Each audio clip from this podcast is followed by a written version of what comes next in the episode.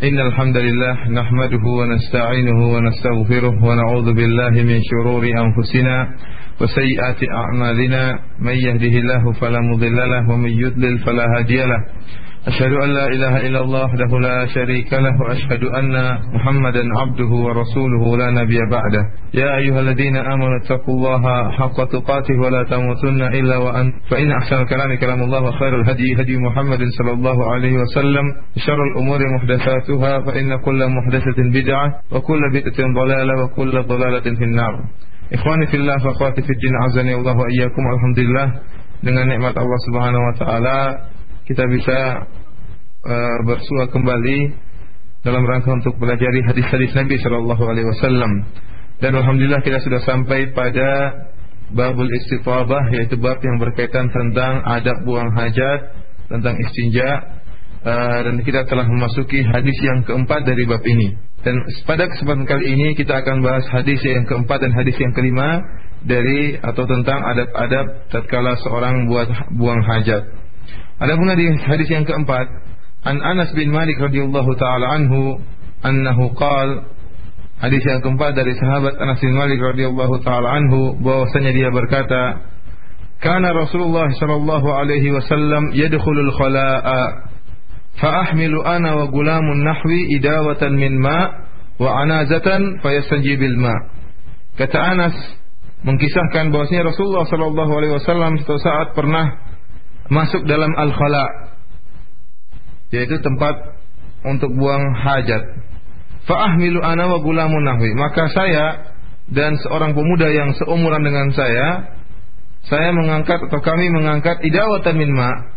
Idawah yaitu semacam tempayan ya untuk diisi air wa anazatan faisan jibil ma dan kami juga membawa anazah yaitu hirbah semacam tongkat eh, semacam tombak uh, yang lebih pendek daripada tombak kepada Rasulullah fayasan jibil ma.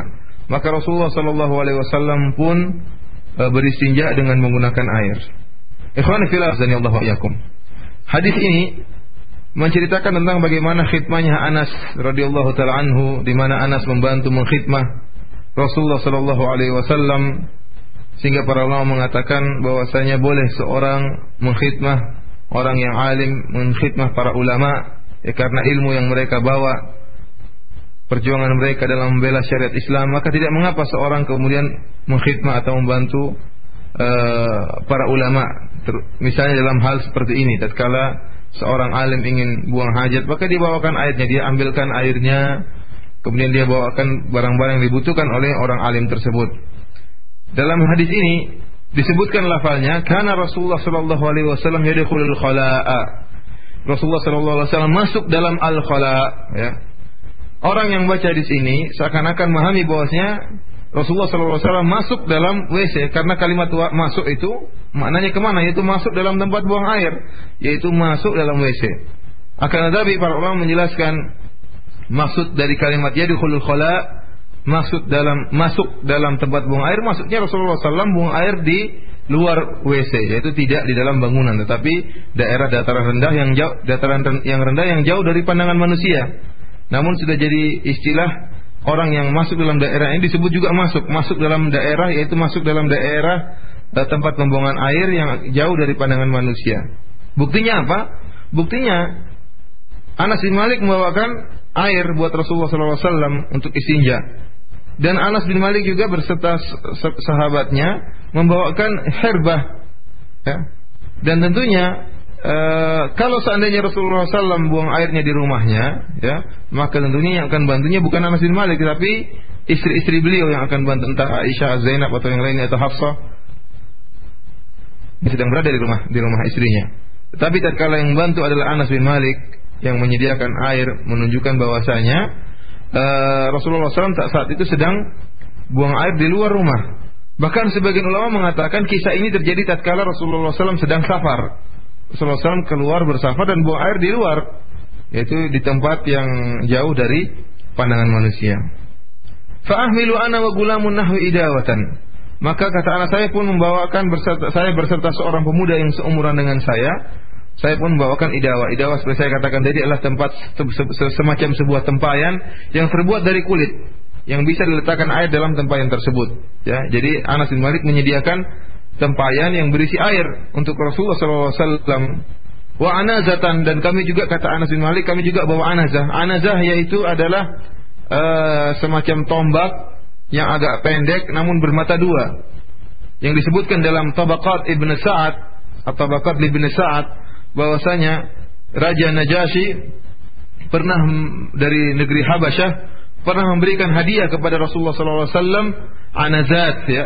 Pernah memberikan kepada Rasulullah SAW tiga buah anazah tiga buah tombak kecil. Dan salah satunya digunakan oleh Rasulullah SAW ketika beliau berpergian beliau selalu membawa anazah ini yaitu semacam tombak kecil. Yang menjadi pertanyaan buat apa anazah ini kenapa Anas bin Malik membawakan anazah Anas bin Malik radhiyallahu anhu membawakan tombak kepada Rasulullah sallallahu alaihi wasallam tatkala Rasulullah sallallahu alaihi wasallam ingin buang air. Banyak pendapat di kalangan para ulama menafsirkan sebab hal ini. Ada yang mengatakan bahwasanya tombak itu untuk digunakan oleh Rasulullah sallallahu alaihi wasallam untuk untuk istitar, yaitu untuk menggantungkan bajunya agar menutup atau menggantung sebuah kain agar menutup beliau tatkala beliau buang air. Ya.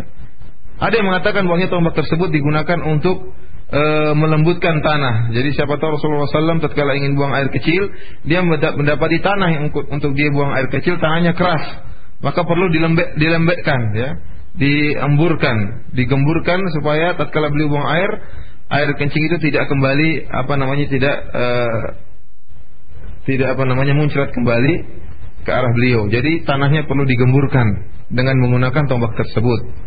Ada yang mengatakan tombak tersebut dia bawa, ya siapa tahu karena daerah waktu tatkala safar jauh ya bisa siapa tahu ada hewan-hewan yang berbahaya, maka beliau perlu bawa untuk berjaga-jaga.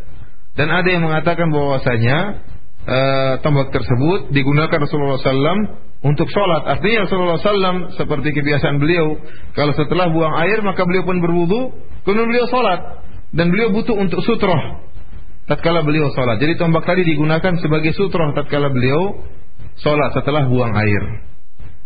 Yang jadi pembahasan kita dalam hadis ini yaitu perkataan Anas bin Malik, "Fayastanji bil ma." Maka Rasulullah SAW pun beristinja dengan menggunakan air. Ikhwani fillah azani Allah wa iyyakum wa akhwati wa. Ini dalil yang sangat tegas dan jelas bahwasanya Rasulullah SAW beristinja pernah menggunakan air. Dan para ulama mengatakan bahwasanya uh, tidak benar pendapat yang mengatakan tidak boleh beristinja dengan air. Karena memang diriwayatkan dari sebagian salaf ya, diriwayatkan dari sebagian salaf pengingkaran terhadap orang yang beristinja, orang yang cebok dengan menggunakan air. Bahkan ada yang mengatakan ini adalah uh, pekerjaan wanita.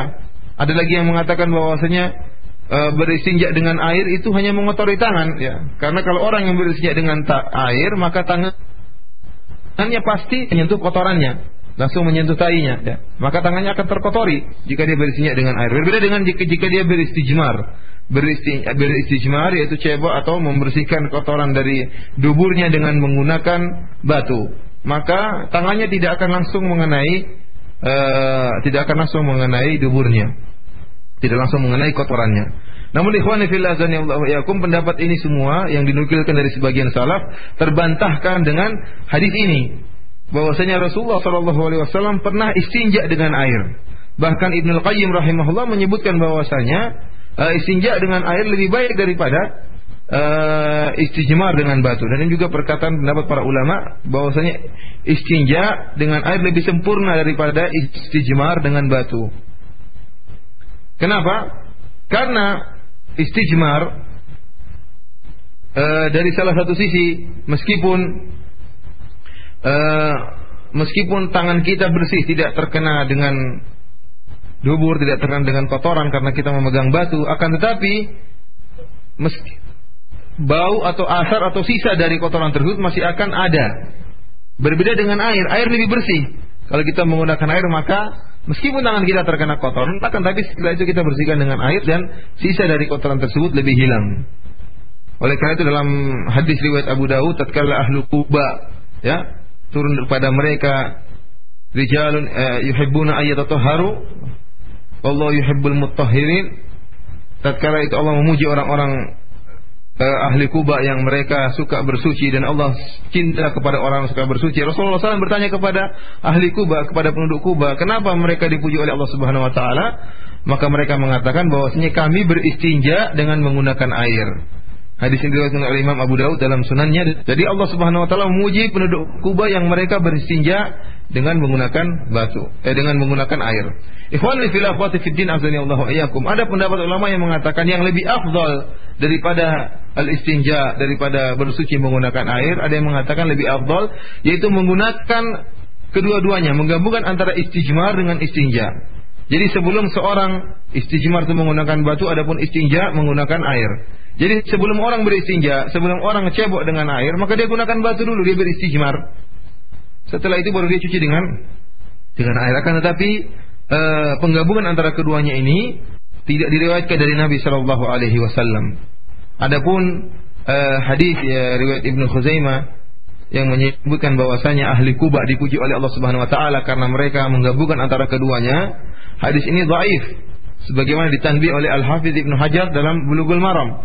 Al-Asqalani dalam Bulughul Maram, Bulughul Maram dia mengatakan bahwasanya tambahan penyebutan batu yaitu ahli Kuba mereka beristijmar menggunakan batu baru kemudian menggunakan air istijmar tersebut penggunaan batu tersebut tambahan lafal ini hadisnya dhaif. Jadi Allah alam bisawab uh, bagaimanapun al istinja lebih afdal daripada istijmar. Wallahu taala a'lam. Ini adalah hadis yang uh, pertama. Kita lanjutkan hadis yang kedua dari An Abi Qatada Al Harith bin Rabi'i Al Ansari radhiyallahu taala anhu dari Abi Qatada radhiyallahu taala anhu anna Nabi sallallahu alaihi wasallam qala bahwasanya Nabi sallallahu alaihi wasallam bersabda la yumsikanna ahadukum dzakarahu bi yaminihi janganlah salah seorang dari kalian yang kemaluannya memegang zakarnya dengan tangan kanannya wahwa yabul dan dia dalam keadaan kencing. Tatkala dia buang air kecil. Wala yatamassah minal khala'i biyaminihi. Dan janganlah dia membersihkan atau janganlah dia cebok dengan menggunakan tangan kanannya. Wala yatanaffas fil ina. Dan janganlah dia bernafas dalam gelas atau dalam tempayan tatkala dia minum ya ikhwani fillah wa akhwati fid din azani Allah wa yakum dalam hadis ini adab yang lain yaitu tatkala seorang sedang buang air, maka janganlah dia cebok dengan menggunakan tangan kanannya. Demikian juga jangan dia memegang zakarnya tatkala dia buang air kecil dengan memegang zakarnya dengan menggunakan tangan kanan. Oleh karena Rasulullah SAW menegur hal ini. Kata Rasulullah SAW, La yumsikanna ahadukum zakarahu biyaminihi. Janganlah salah seorang dari kalian memegang ya tangan memegang zakarnya dengan tangan kanannya wa yabul dan dia dalam keadaan dan dia sedang kencing. Para pendengar yang dirahmati oleh Allah Subhanahu wa taala, kalimat atau lafal wa huwa yabul itu dalam i'rab maknanya adalah hal. Hal yaitu yang kalau kita artikan secara bahasa Indonesia, janganlah salah seorang dari kalian memegang zakarnya dengan tangan dan dengan tangan kanannya pada saat dia sedang kencing. Tatkala kondisi dia dia sedang buang air, buang air kecil. Dari sini para ulama khilaf, ya.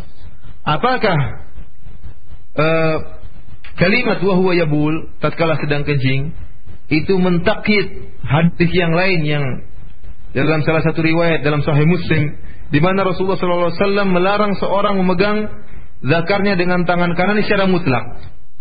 Dalam satu riwayat dalam Sahih Muslim Rasulullah SAW melarang seorang memegang zakarnya dengan tangan kanannya secara mutlak keadaan kencing ataupun tidak. Tidak tersebutkan tatkala kencing. Jadi Rasulullah mengatakan jangan salah seorang dari kalian memegang zakarnya dengan tangan kanannya. Dalam hadis ini ada tambahan lafal, itu janganlah salah seorang kalian memegang zakarnya dengan tangan kanannya tatkala dia kencing. Jadi sinilah para ulama khilaf. Apakah hadis ini mentakyid hadis yang mutlak yang lain? Yang awal dari mutlak dilarang tanpa penyebutan dilarang seorang laki-laki memegang zakarnya uh, dengan tangan kanannya tidak disebutkan tatkala kencing atau tidak. Apakah hadis yang mutlak ini dibawakan kepada yang muqayyad ini? Artinya yang dilarang oleh Rasulullah hanyalah tatkala kencing. Adapun kalau tidak kencing boleh seorang laki-laki membuang zakarnya dengan tangan kanannya. Ini khilaf di antara para para ulama. Ya. Ada yang mengatakan iya. yang dilarang hanya tatkala sedang buang air kecil. Adapun kalau tidak sedang buang air kecil tidak mengapa seorang laki-laki memegang zakarnya dengan tangan kanannya. Ya. Yang lain mengatakan tidak, semuanya dilarang. Baik sedang buang air kecil, sedang kencing ataupun tidak, seorang laki-laki tidak boleh memegang zakarnya dengan tangan kanannya. Dan ini khilaf ini kembali kepada masalah dalam kaidah qawaidul eh, usuliyah ya, masalah taqyidul mutlak. Dan ini memang bahasanya agak sulit akan tapi ditanbih oleh Ibnu Daqiqil Aid dalam uh, Ahkamul Ahkam. Beliau menyebutkan bahwasanya taqyidul mutlak mentakyid yang mutlak itu hanya berlaku pada uh, al-awamir. Hanya berlaku kepada perintah-perintah. Adapun dalam nawahi dalam larangan-larangan maka tidak ada taqyidul mutlak seperti contohnya uh, beliau mengatakan uh, seperti di contoh contohnya kalau kita jelaskan makna perkataan beliau ini contohnya saya mengatakan kepada orang akrim rojulan ya. Hendaknya engkau memuliakan seorang laki-laki. Hendaknya engkau memuliakan seorang laki-laki. Mutlak. Yang penting tugasmu menjalankan perintah saya itu memuliakan seorang laki-laki laki-laki mana saja yang penting dia laki-laki muliakan Kemudian dalam lafal yang lain saya berkata lagi, saya berkata lagi, akrim rojulan tawilan. Hendaknya engkau memuliakan seorang laki-laki yang tinggi. Kalau kondisinya seperti ini, perintah seperti ini, maka mutlak harus dibawa kepada muqayyad. Jadi makna perkataan saya yang pertama, muliakan mulia, engkau harus memuliakan seorang laki-laki, maksudnya adalah seorang laki-laki yang tinggi karena yang mutlak tadi dibawakan kepada muqayyad. Kenapa demikian ikhwani fillah Allah ayakum dalam masalah awamir perintah yang mutlak harus dibawakan kepada muqayyad? Kenapa? Karena kalau kita tidak melaksanakan muqayyad, kita tidak membawakan mutlak kepada muqayyad, ya, berarti seorang seorang e, kalimat muqayyad tadi tidak ada manfaatnya, tidak ada faedahnya diucapkan kalimat muqayyad. Tidak ada faedahnya saya mengatakan akrim rojulan tawilan, muliakanlah seorang laki-laki yang tinggi. Kenapa kalau kita langsung memuliakan setiap setiap orang Orang yang mendengarkan perintah saya memuliakan setiap orang laki-laki pendek tinggi, setiap yang pendek juga dia muliakan, maka perkataan yang memerintah yaitu akim rojulan tawilan, muliakanlah seorang laki-laki yang tinggi, ini tidak ada faedahnya. Berbeda kalau seorang melaksanakan muqayyad, kalau dia mengatakan akrim rojulan tawilan, dia memuliakan laki-laki yang tinggi, maka otomatis dia sudah melaksanakan yang mutlak. Sudah otomatis dia melaksanakan perintah saya akrim rojulan muliakan seorang laki-laki karena laki-laki yang tinggi juga termasuk laki-laki ya termasuk laki-laki adapun dalam nawahi maka tidak bisa dibawakan mutlak kepada muqayyad ya. Katakan la tukrim rajulan janganlah kal, kal, engkau memuliakan seorang laki-laki jangan engkau memuliakan laki-laki kemudian saya berkata lagi ini mutlak saya berkata lagi dalam kalimat yang muqayyad la tukrim rajulan tawilan jangan kau muliakan laki-laki yang uh, yang tinggi. Padahal kalimat saya yang pertama, jangan kau muliakan laki-laki. Setiap namanya laki-laki tidak boleh dimuliakan. Tatkala perkataan saya kedua, jangan kau muliakan laki-laki yang tinggi. Kemudian kita bawakan uh, yang mutlak kepada muqayyad. Berarti yang tidak kita tidak kita muliakan cuma laki-laki yang tinggi, ada pun laki-laki yang pendek itu kita muliakan. Dan kalau perkaranya seperti ini, maka kalimat yang mutlak tadi tidak ada faedahnya, seakan-akan tidak bermanfaat. Padahal saya mengatakan jangan muliakan laki-laki. Ya, umum, laki-laki saja tidak boleh di, dimuliakan. Dalam hal ini tidak bisa dibawa mutlak kepada muqayyad. Ya. Tatkala kita mengatakan jangan kau muliakan laki-laki yang tinggi, ya. Demikian juga laki-laki yang lainnya, yang pendek juga tidak dimuliakan karena kita berpegang kepada yang mutlak. Ini permasalahan yang agak rumit, tapi uh, demikianlah yang dibahas oleh Ibnu dan demikian juga dijelaskan oleh Imam Sanani dalam Al-Uddah tentang masalah ini. Antum bisa rujuk kepada kedua kitab tersebut tentang masalah masalah ini. Intinya saya ingin kembali kepada permasalahan kita. Dalam lafal yang lain Rasulullah SAW mengatakan jangan salah seorang dari kalian megang zakarnya dengan tangan kanannya. Ini lafal yang mutlak. Adapun dalam hadis ini kata Rasulullah, janganlah salah seorang dari kalian memegang zakarnya dengan tangan kanannya tatkala dia sedang kencing. Allah alam bisawab ya yang dirajikan bahwasanya ini adalah perkara yang nahi maka tidak dibawa mutlak kepada yang muqayyad. Jadi seorang uh, dilarang megang zakarnya dengan tangan kanannya kapan saja tatkala sedang kencing ataupun tidak. Kemudian jadi pertanyaan kalau kita rojikan pendapat ini pertanyaan kenapa Rasulullah Shallallahu alaihi wasallam menambah lafal wa huwa yabul tatkala sedang kencing? Apa faedahnya? Dikhususkan penyebutan janganlah seorang megang zakarnya dengan tangan kanannya tatkala sedang kencing.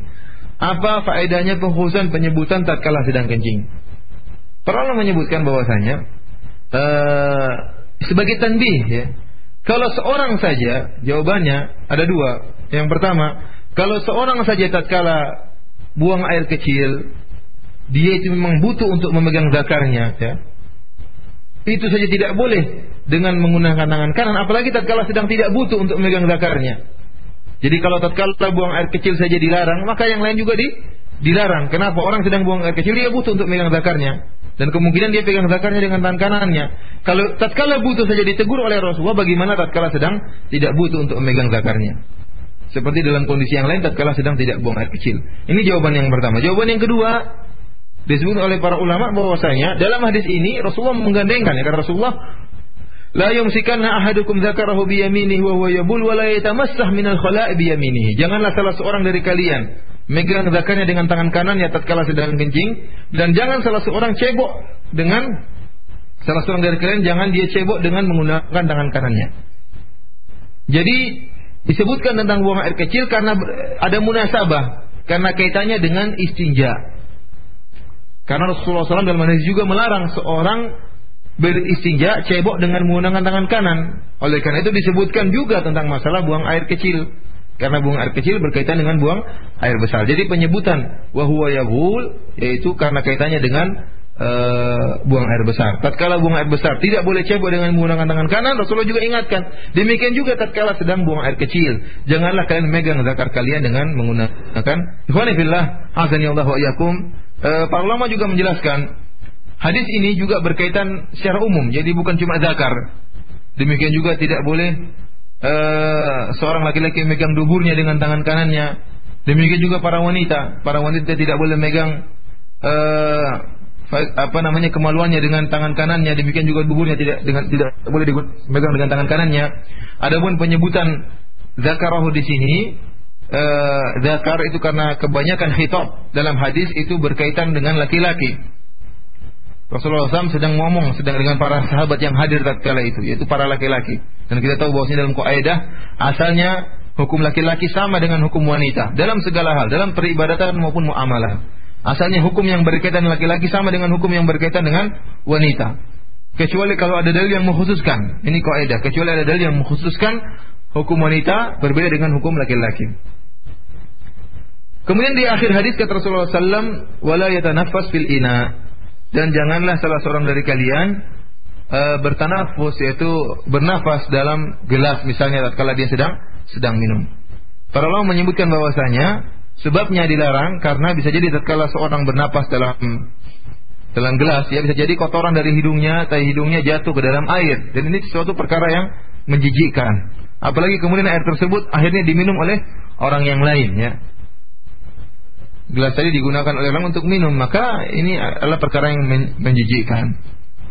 Adapun Rasulullah SAW beliau bernapas tiga kali yaitu di luar. Tatkala minum beliau bernapas di luar kemudian minum lagi, bernapas lagi di luar gelas kemudian minum minum lagi. Ini ada Islam yang hendaknya kita perhatikan. Tatkala minum pun kita sabar ya, pelan-pelan minum. Tidak kemudian kita seperti orang yang rakus terburu-buru minum satu satu gentong atau minum uh, langsung habis tidak, tapi dengan pelan-pelan ya uh, tidak sampai tidak sampai karena saking hausnya kita bernapas dalam air dikhawatirkan ada uh, upil atau kotoran hidung yang jatuh dalam air. Oleh karena itu ikhwan fillah Allah yakum sebagian ulama mengatakan hukum ini hanya berkaitan tentang orang yang minum air dalam satu gelas dan gelas itu akan digunakan oleh orang lain lagi. Ya. Adapun kalau dia minum sendiri, misalnya upilnya jatuh dalam gelas tersebut, dia urusan dia, dia minum minum sendiri, upilnya upil sendiri. Adapun kalau dia ingin berikan kepada orang lain maka tidak boleh. Allah alam yang benar adalah ini larangannya umum ya. Apakah orang tersebut tatkala minum untuk dia sendiri dia tidak berikan kepada orang lain atau ataukah gelas tadi juga digunakan orang lain? Sama saja kondisinya, tidak boleh dia bernafas tatkala uh, dalam gelas tatkala sedang minum karena ini menunjukkan adab-adab uh, dalam Islam. Para ulama juga menyebutkan uh, ini juga berkaitan dengan ta'am, berkaitan juga dengan makanan. Seorang yang makan makanan ya, maka hendaknya uh, dia tidak apa namanya bernapas di makanan karena khawatir kotoran juga terjatuh dalam makanan yaitu makan dekati didekati dengan hidungnya tatkala makannya dekat dengan hidungnya dia bernapas kemudian jatuh uh, upil dalam atau kotoran dalam uh, makanan tersebut. Wallahu ala Allah taala a'lam uh, bisawab uh, dan para ulama juga khilaf tentang masalah bagaimana kalau ada seorang yang dia beristinja dengan menggunakan tangan kanan. Apakah istinjanya sah atau tidak? Dia cebok dengan tangan kanan. Ibnu Hazm al-Zahiri atau Zahiri yang mengatakan bahwasanya orang yang beristinja cebok dengan tangan kanan maka istinjanya tidak sah, harus diulang. Ya. Namun jumhur ulama mengatakan istinjanya sah. Dia bersalah, salah tatkala cebok dengan tangan kanan, tapi istinjanya sah. Kenapa? Karena kotornya telah hilang. Nah, yang jadi patokan kotornya telah hilang. Meskipun dia salah tatkala menggunakan tangan kanan dan ini pendapat yang lebih rajih insyaallah Allah akan uh, bisawab. Uh, demikian saja ikhwan fillah wa fiddin azani Allah wa yakum apa yang bisa kita sampaikan pada pertemuan kali ini insyaallah kita akan lanjutkan pada uh, hari Rabu uh, depan ya. Wabillahi taufiq wal hidayah. Assalamualaikum warahmatullahi wabarakatuh. Iya baiklah Ikhwafillah pendengar radio muslim yang dirahmati oleh Allah subhanahu wa ta'ala Sudah ada beberapa pertanyaan yang masuk kepada kita dan langsung kita bacakan kepada Ustaz Pertanyaan pertama Ustaz, bolehkah kita tatkala di kamar mandi tidak berpakaian atau terlihat auratnya? Kemudian yang kedua, Ustaz, apakah disyariatkan kita tidak pergi ke kamar mandi atau berada di kamar mandi ketika azan dikumandangkan? Mohon penjelasannya. Tafadhol Ustaz. Tafadhol fiddin azanillahu iyyakum. Masalah tatkala seorang telanjang tidak memakai baju dalam kamar mandi dan terlihat auratnya artinya tidak pakai baju, maka ulama dalam jelas hukumnya boleh. Jadi seorang boleh tidak pakai baju tatkala ada hajat, tatkala ada uh, kebutuhan.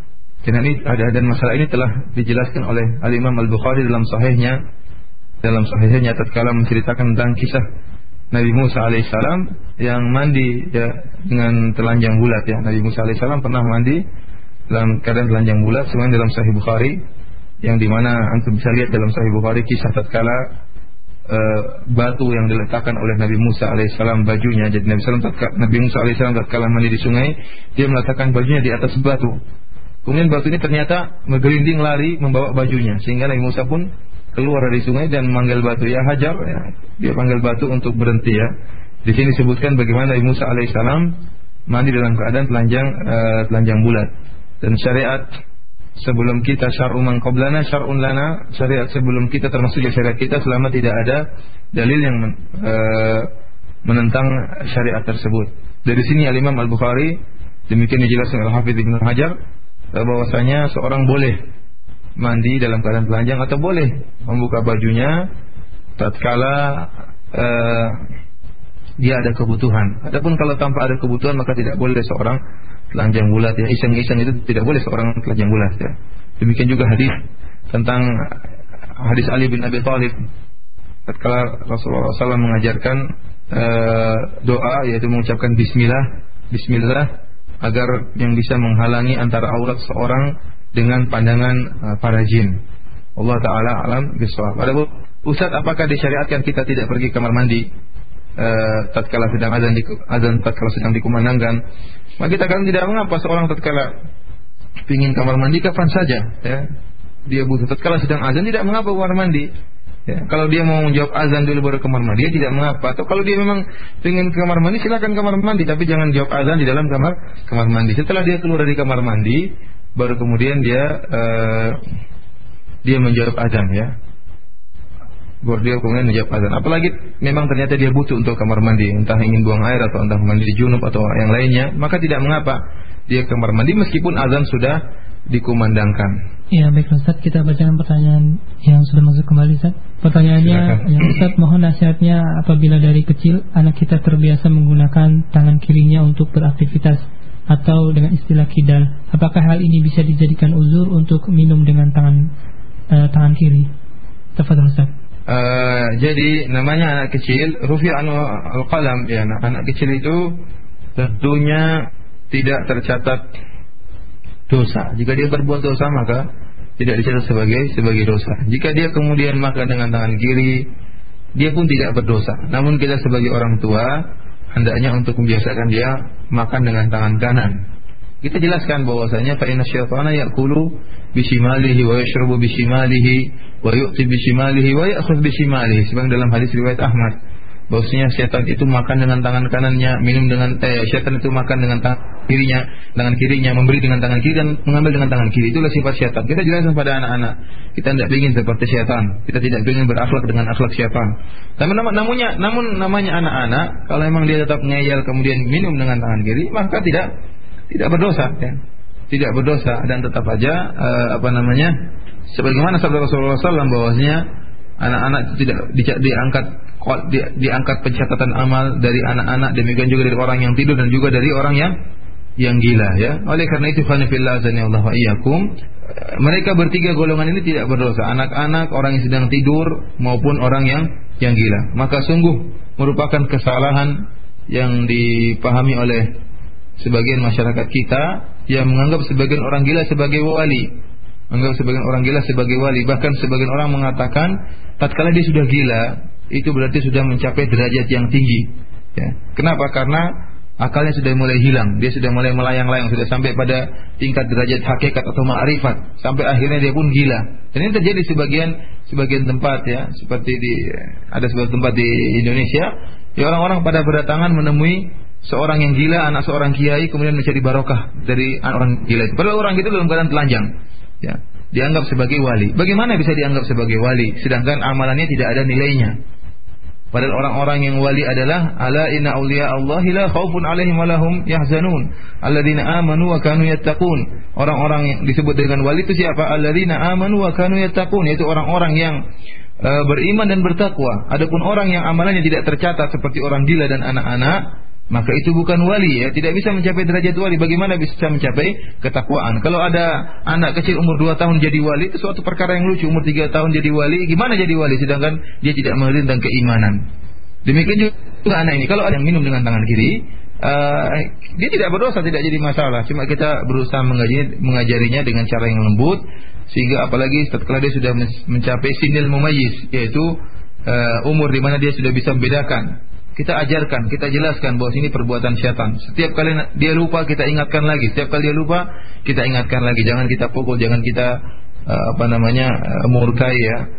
Jadi konfil namanya juga mendidik anak-anak butuh dengan kesabaran. Allah taala alam bisawab. Ya, baik Ustaz, kita bacakan kembali pertanyaan yang selanjutnya. Ustaz, apakah dibolehkan membersihkan kemaluan dengan menggunakan selain batu setelah buang hajat, semisal tisu atau daun? Tafadhol Ustaz. Boleh ya, boleh boleh eh, membersihkan kemaluan atau istilahnya dubur dengan selain batu ya seperti tisu yang sering digunakan atau dengan daun atau yang lainnya. Yang penting bukan perkara-perkara yang mulia ya. Jangan dia kemudian dia cebok dengan menggunakan kue kering jangan ya. Tapi dengan menggunakan tisu atau menggunakan daun tidak jadi masalah. Iya baik Ustaz.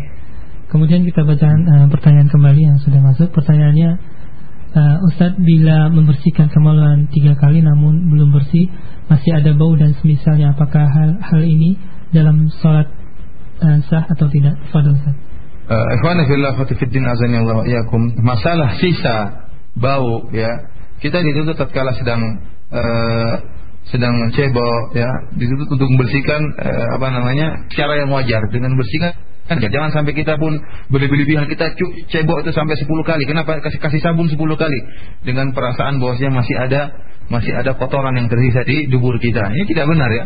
Islam adalah agama yang yang mudah ya. Dahulu para sahabat demikian juga Nabi pernah beristijmar cebok dengan menggunakan batu. Dan bagaimanapun dengan batu pasti ada sisanya. Pasti ada sisa dari kotoran tersebut tidak akan bersih sebagaimana dengan air. Ya, kalau dengan batu yang ada sisanya saja masih dimaafkan oleh syariat, ya. Maka apalagi dengan air, meskipun ada sisa, masih ada baunya, ya, yang penting kita sudah berusaha untuk uh, menghilangkan jurum atau zat kotoran tersebut. Kita hilangkan dengan batu atau dengan menggunakan air. Adapun masih ada sisa atau masih ada baunya, maka tidak mengapa dimaafkan. Sebagaimana dalam hadis Rasulullah SAW menyebutkan jika salah seorang dari kalian ingin masuk masjid, maka lihatlah pada sendalnya atau pada khufnya apakah ada kotoran atau tidak. Kalau ada kotoran maka hendaknya dia bersihkan dengan pasir di luar masjid. Jadi dia gosok-gosokkan sandalnya tersebut di luar masjid. Kemudian dia masuk masjid dengan menggunakan sandal tersebut. Karena kita tahu di zaman Rasulullah SAW masjid terbuat dari tanah atau dari pasir. Sehingga para sahabat sholat dengan menggunakan sandal-sandal mereka atau dengan menggunakan khuf-khuf mereka. Dan kita tahu bersama bahwasanya kalau khuf atau sepatu yang ada tainya kemudian kita bersihkan dengan tanah, bersih memang zatnya hilang tapi namanya baunya tentunya masih masih ada. Dan ini semua dimaafkan dalam uh, syariat uh, Islam. Allah taala alam uh, bisawab. Ya, baik saat kita bacakan kembali pertanyaan berikutnya. Ini pertanyaan terakhir Ustaz dari pendengar. Pertanyaannya uh, Ustaz perkataan yang bagaimanakah yang hal ini dibolehkan atau boleh diucapkan ketika berada di kamar mandi? Tafadhol Ustaz. Asalnya seorang tatkala di kamar mandi ya tidak boleh berucap, tidak boleh di antara adab dalam Islam tatkala dalam kamar mandi tidak boleh seorang ngobrol-ngobrol kemudian berbicara-berbicara atau bersiul-siul apalagi sampai nyanyi-nyanyi dalam kamar mandi. Ini semua per, eh, perbuatan yang tidak benar. Asalnya seorang mandi kan di adab Islam dia diam-diam saja mandi kecuali kalau memang ada yang bertanya dari luar atau apa namanya dalam keadaan darurat bertanya tentang sesuatu atau uh, berbicara dengan dia tentang sesuatu maka dia jawab sekedar se -se ala qadril hajah sesuai dengan kebutuhan jangan malah kemudian dia ngobrol dia dalam keadaan mandi dalam keadaan luar malah ngobrol sana sini ya ini tidak tidak tidak wajar dan tidak tidak bukan merupakan adab Islam dan kemudian di dalam kamar mandi tidak kita tidak uh, berzikir kepada Allah tidak menggunakan lafal-lafal yang menunjukkan kesucian Allah Subhanahu wa taala. Kita tunda nanti tatkala sudah keluar dari kamar mandi. Allah taala alam bisawab. Iya baik Ustaz, kita cukupkan kajian pada siang hari ini Ustaz. Kita tutup subhanakallahumma wa bihamdik asyhadu alla ilaha illa anta astaghfiruka wa atubu ilaik. Wassalamualaikum warahmatullahi wabarakatuh.